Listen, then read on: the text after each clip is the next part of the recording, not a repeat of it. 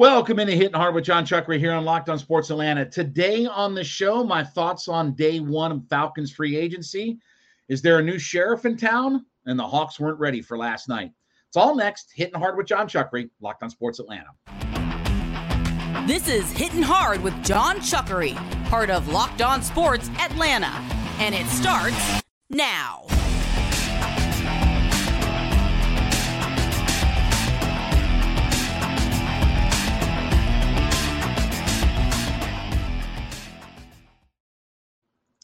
Hitting Hard is brought to you by FanDuel Sportsbook, the official sportsbook of Locked On. Make every moment more. Visit fanduel.com slash locked on today to get started. We ask you to head over to youtube.com, put Locked On Sports Atlanta into your search browser. When you get there, hit that subscribe button. You can leave us a comment as well. Free and available to download on all of your favorite podcast platforms, including Spotify, Audacy, Apple Podcasts, wherever you get your favorites. Roku and Amazon Fire is two more ways that you can listen to us and then give me a follow on my personal Twitter page at JMCH316. So, what were my thoughts about Falcons day one of their uh, free agent period or legal tampering or whatever the heck they call it nowadays?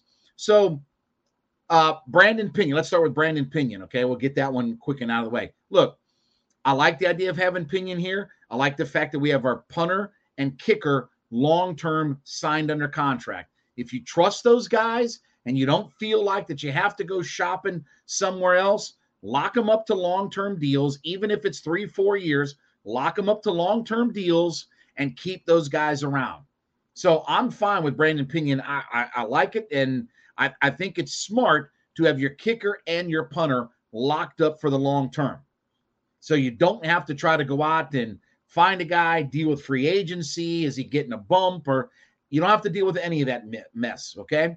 Um, the Chris Lindstrom extension or, you know, contract, uh, you know, five years, $105 million. Okay. Chris Lindstrom, I'm going to say it, and I've said this thousand times on this podcast. I'll say it a thousand more times on radio. Chris Lindstrom is the best interior offensive lineman in the NFL. The best interior offensive lineman in the NFL. He's a dominant player. He deserves every bit of the five for 105 that he got from this organization. And when you have a guy at that caliber and that good of a player, you do everything you can to lock them up long term. Yeah, they were going to re sign Chris Lindstrom. Now he's got the highest deal for an interior offensive lineman in history because he deserves it and they didn't go on the cheap or try to get a hometown discount or anything like that. They paid him pure market value for what he's worth. And when you have guys that help you win football games, and this is where I'm going to get frustrated here in a couple minutes, win football games, you make sure you take care of those guys. Now, let's talk about the two Saints players, David uh, Onyemata and uh, Kaden Elliss. All right. Onyemata is a really intriguing prospect because, yes, he's been around for a while and he's 30, 31 years old. He's going to be a nice pairing with Grady Jarrett. He's a disruptor in that defensive line. Now, look, I wanted Hargrave. Okay. I wanted Dre'Mont Jones. I wanted those kinds of guys. But Onyemata, obviously, he has the relationship with Ryan Nielsen. I think that had a lot to do with it. And he's a good value. I mean, he's, you know, 11, 12 million dollars a year uh, AAV. So he's a good value for what they got. I like him a lot, and I think he can be a disruptor on that defensive line. And oh, yeah, he's got some pass rush ability as well. He gets quarterback pressures, he hits the quarterback a fair amount, and he even picked up five sacks. Okay. Do you know what five sacks is? That's our second leading total on this club. Grady had six. He had five. That'd be our second best total. So I like that move. Kaden Elliss is a project. Look, he's had one good year. He's been a backup for most of his career. He's going to be 28 years old come July, and he's had one good year. Now, it was pretty good. I mean, it wasn't first team all pro or anything like that, but seven sacks in his 11 starts. So where does he trend? Does he trend in this uptick or does he trend kind of where he was his first few years. He is a real wild card. They overpaid for him. His market value, according to all the websites, you, you pick whatever, 15,000 websites. The market for him said two for eight and a half. They signed him for three for 21 and a half. It's not very much money. So you're not overspending on a guy, but they paid above market value to get him here. Again, a guy that knows Ryan Nielsen, a guy that has connections with our defensive coordinator. So I'm willing to roll the dice. I wonder if Rashaan Evans gets out of the mix now. Does he does he become a guy that becomes expendable with Kaden Elliss, with uh, Troy Anderson? Does he become a guy that they can move on from? I don't know. I'd like Rashaan Evans back, but maybe they feel like that they can move on without him. But Kaden Elliss is a real wild card in this. Can he be the same player that he was last year, or does he start to revert back to what he was for the first few years of his career? And that was really just mostly a backup player. Now we get to Jessie Bates, okay? Because I've got a lot to say uh, about this. So Jessie Bates was signed to the fourth highest contract for a safety in NFL history. The fourth highest contract for a safety in NFL H I S T O R Y. Now, as a player, did we need an upgraded safety? Because that's what everybody's like, oh, well, we upgraded safety and all this kind of stuff. Sure. Yeah, again, if you're going to sign a guy for $16 million a year, he better, he sure as freak better be an upgrade. If you give him the fourth highest contract in the history of the league, he better be a massive upgrade. He better be first team all pro. Now, he was second team all pro back in the pandemic year, but he better be first team all pro to justify the contract because, and I'll ask the same question how many sacks does he get? Well, Javon Hargrave was off the market. And, uh, uh, okay. Okay. We're not going to win until we devote capital, draft, money, resources to getting guys who come off the edge and sack the other team's quarterback. Okay. That's, we've talked about this on the podcast 40 million times. We have to dedicate all of the resources necessary, overpay guys, draft as high as we possibly can. Again, the top 10, top 20, and top 25 active sack leaders in the NFL come from the first round of the NFL draft. If you could have anything in your life that had a 70% success rate, would you take it? Of course you would. So you have to draft either really high in the first round, not second, not third, not fourth, not fifth. 70% of the top 25 active sack leaders come from the first round. And who's the team that signed him? Javon Hargrave? Oh, yeah, it was the 49ers. Oh, did they need him? I mean, they only have Varner, Armstead, Key, uh, you know, uh, uh, Bosa. You know, they only got 15 guys on their defensive line. Did they really need him? No, but they're positioning themselves from strength. I like Bates as a player. But when we start dedicating these resources to guys who play 10 yards off the ball, that's where I get frustrated. You can't have too many guys that sack the quarterback. There's no such thing.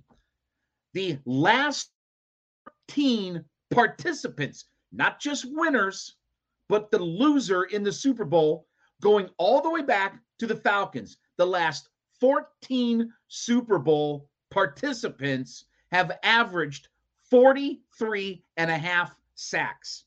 43 and a half sacks. I can give you all the numbers all day long about the number of playoff teams and and if and when you have 38 or more sacks, 70% of the time you're a playoff team. I can give you all of these numbers, but until everybody buys into it and we understand what this is all coming down to, that's the only thing that frustrates me. He's a really good player, but he plays 10 yards from the spot of the ball. and he's the fourth highest paid guy ever in the history of the league at his position. So again, I ask, how many sacks is he going to get me? Because until we get to 40 sacks, don't don't get me in the conversation of we're playoffs or we're this or we're that or whatever. When we're a 40 sack team, then we can start talking about playoffs, or at least a 38 sack team. Then we can start talking about playoffs. But that's my only hangup is where he plays for the money allocated. He needs to be a first team all pro this year to be able to justify what that money was. All right, let's talk about my friends over at FanDuel. Listen, FanDuel is America's number one sports book. And when you sign up today at fanduel.com, you can get as much as a $1,000 in bonus bets if your first bet doesn't win. You download the FanDuel Sportsbook app, it's safe, secure, super easy to use. You can bet on everything from money lines to props to point scores everything in between. And then you can even combine your bets for a bigger chance to win with the same game parlay. So head to fanduel.com slash locked on today. Fanduel.com slash L O C K E D O N and claim your no sweat first bet, where if your first bet loses, you can get as much as a thousand dollars in bonus bets simply by going to fanduel.com slash locked on. You can go there, learn more, make every moment more with FanDuel, the official sportsbook betting partner of the NBA. So, is there a new sheriff in town? So, Taylor Heinicke is officially signed, comes home, College Hill High School, coming on home to play for the Atlanta Falcons. Two for 20. I like this deal. And and I I like it for the same reasons I like Jacoby Brissett, the same reason Tyler Hyde. It doesn't matter what the name is on the back of that jersey. Okay. What I was looking for more than anything in this is a guy who has started in the league and can push Desmond Ridder. And I want this to be a fair and open competition, not handing the keys over to Desmond Ridder. I want this to be a fair and open competition. Because if Taylor Heinicke plays really well and he gets the starting job, then I know instantly I need to be in the quarterback business. Instantly, I know that I need to either address in the offseason trading for a quarterback, drafting a quarterback. I know that I need to be in the quarterback business at that point. Because Taylor Heinicke is a guy who can win some games. He can start for you. He can fill in as a backup. He can maybe mentor a little bit, whatever all the falderall is. But if he comes in here and they have a legitimate competition for that job, that's what I want more than anything. And I wanted it with Jacoby Brissett. Again, it doesn't matter what the name is on the back of the jersey. I don't care what their name is. I just want the competition, number one. And number two is see if Desmond Ridder can win this job. Because I'll have a lot more confidence going into the season if this is a legitimate competition and Desmond Ridder wins the job. Because if not, then I'm thinking you're going, this will be Desmond Ridder's last year to really get a chance to do anything. Because if he can't start, if, if he can't win the job and start right out of the gate, then you have to move on. I'm not saying you cut him or whatever. You practice squad him or you look at going into the quarterback market either through a free agency, through a trade, or through the draft, wherever that ends up being next season. So this is healthy. This is good. Now, make no mistake about it. Taylor Heinicke got paid top end backup money. And that's another reason why I think that he's going to be in competition for the starting job. And this is why Arthur Smith, Arthur Blank have made it a point to say, or not say really that he's quarterback one, that he's QB one. You know, they did that with uh, Sam Howell in Washington for the Commanders, where Taylor Heinicke played last year, right?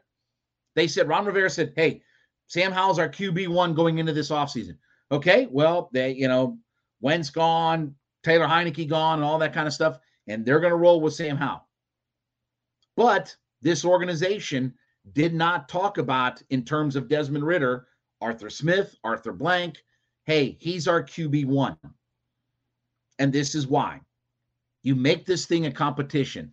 Did do I think that Desmond Ritter did a lot of good things to end the season in the four games he played? Yes. I think he got better every single week. He was 2 and 2 and he played well, played well enough that he gave me confidence at least going into the offseason that if I have to roll with Desmond Ridder, then I'm okay with that.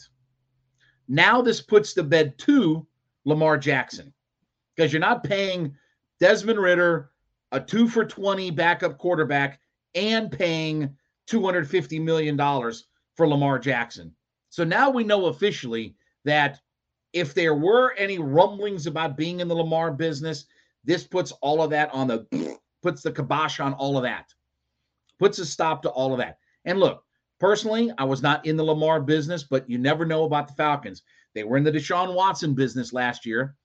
And I think they got scared off when they saw the actual amount of money. I, I had I had this discussion today on the morning show. If the Ravens, if if let's say the Falcons, okay, offered a four for two hundred million dollar contract to the Baltimore Ravens, would the Ravens match that offer? If you're the Ravens, you would absolutely match that offer. Even at 50 million a year, even at 200 million guaranteed, you'd match that offer. You'd be a fool not to. So that was always this thing about, and the Ravens would have five days to match the offer or not match the offer. So you start missing out on free agency because you can't sign a whole bunch of guys. And the Falcons have about, I don't know, $45 million in, in money available to them. But all of that said, they're not in the Lamar business now. So you got Ridder, you got Taylor Heinicke, you got Logan Woodside for whatever that's worth. And I still hope and I still want the Falcons to go into the draft and on day three, find them a quarterback to draft. Hendon Hooker, Stetson Bennett, Jake Haener. I want I want them to go in to this draft and still draft themselves a quarterback on day three. The only exception to that rule is if somehow, and this will never happen, but somehow if CJ Stroud fell down to number eight, then I'm taking Stroud. And I'll take him all day long, twice on Sunday, eight days a week. So unless that miracle of all miracles happens, the Falcons, I hope, ride with Desmond Ridder. But this is good competition for him. And this is a way to push him, push him in camp. And certainly they, you know, didn't make this move if they didn't feel like Taylor Heinicke couldn't come in and start and win them some games. So it will be interesting to see, but I'm pulling for Desmond Ridder in this, but it, it needs to be an open competition. All right, besides making Hitting Hard with Jon Chucker your first listen every day, make sure you make Locked On Sports today your second listen. The biggest stories of the day, instant reactions, big game recaps, and the take of the day available Audacy, YouTube, Spotify, wherever you get all of your podcasts from boy, last night was disappointing at State Farm Arena. The Hawks got blown out last night, 136 115. They gave up 40 points in the first quarter. They gave up 76 points in the first half. And you know what? They look like a team that was not ready to play. Now, maybe they needed a night off. You know, they had three games in four days, and I'll credit Mike Conti who does pre-post and everything like that for the, the Hawks Radio Network, he said they didn't they looked like a team that was not ready to play. And and that's what the look was. They were not ready to play last night. So here's the thing. You know, yeah, defense is still an issue.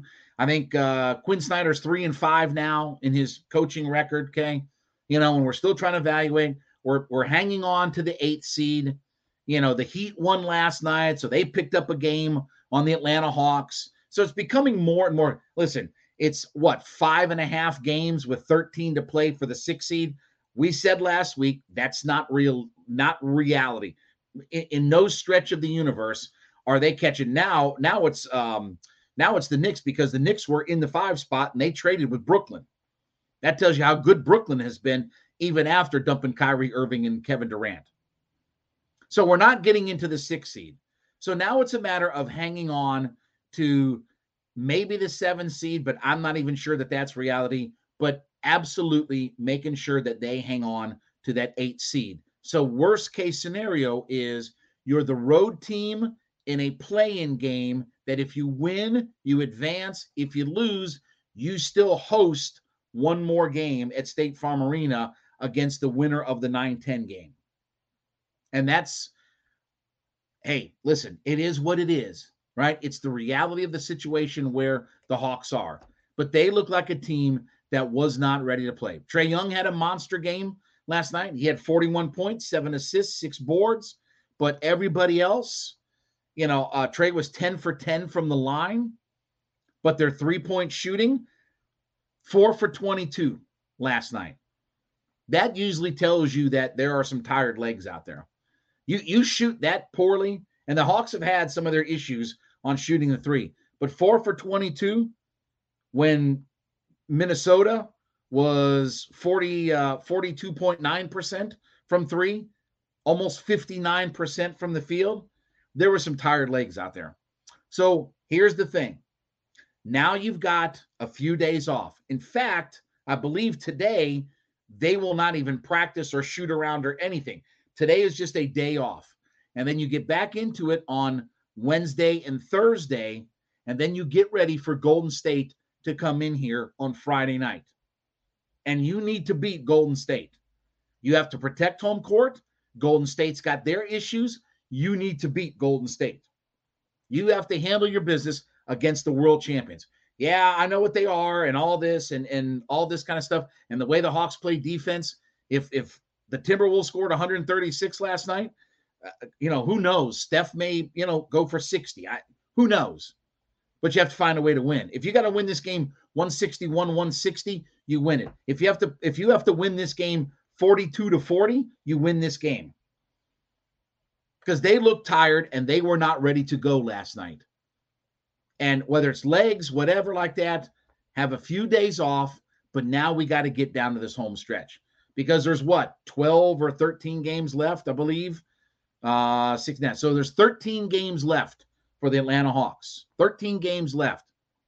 Hawks have got to figure out a way to get this thing back on track and just accumulate some wins, right? You don't have to go on a 10 game winning streak and try to pass the Heat and the Knicks and the Nets and da da da. We said this last week. Just hang on to the eighth seed. And if you get lucky and Miami starts to collapse, then we can talk about the seven seed. Just make sure that you stay a game and a half ahead of Toronto to be in that eighth seed and not the ninth seed. Because now you got a whole new set of problems at that point. If you're if you're 9, 10, that just leads to a whole nother set of problems. But hang on to this eighth seed, regroup, and get yourself together ready for Friday night. And look, we've talked about this. I don't know if it's must win. You know, I understand that it's one game in the scope of 82 games, but we keep talking about these moments where we have to take advantage of the schedule. Golden State is, I believe, playing tonight on the West Coast, and then they'll travel here to get ready for Friday. So, just like with Portland, you're going to pick up Golden State on the first leg of an East Coast tour. You have to take advantage of it. And the Hawks last Friday took advantage of the Portland Trailblazers, who are not a very good team, but they took advantage of them coming across the, the to the East Coast, maybe tired out, but certainly the Hawks with a few days off and with Golden State coming in on Friday on the front end of a East Coast road trip, Hawks have to win this game on Friday night. Hawks have to win this game. And really at this point, we take it game by game by game. We we break it down into the micro minutia of everything because we can only afford to take it one game at a time with a team like the Hawks because you never know from one night to the next what you're going to get. All right, thank you so much for making Hitting Hard with Jon Chuck for your first listen every day. Make sure you make Locked On Sports today your second listen. The biggest stories of the day, instant reactions, big game recaps, and the take of the day. It's available on Audacy, Spotify, YouTube, wherever you get your podcast from. We ask you to head over to youtube.com Put Locked On Sports Atlanta into your search browser. When you get there. Hit that subscribe button as we're climbing up toward 6,000 subscribers. So be a part of our ever growing community. You can leave us a comment there as well. We are free and available to download on all of your favorite podcast platforms, including on the audio side, Spotify, Audacy, Apple Podcasts. Make sure you download us today and check us out on those platforms. Roku and Amazon Fire are two more ways that you can check out our content. And then give me a follow on my personal Twitter page. That would be at JMCH316. Back with you tomorrow. This has been Hitting Hard with Jon Chuckery, Locked On Sports Atlanta.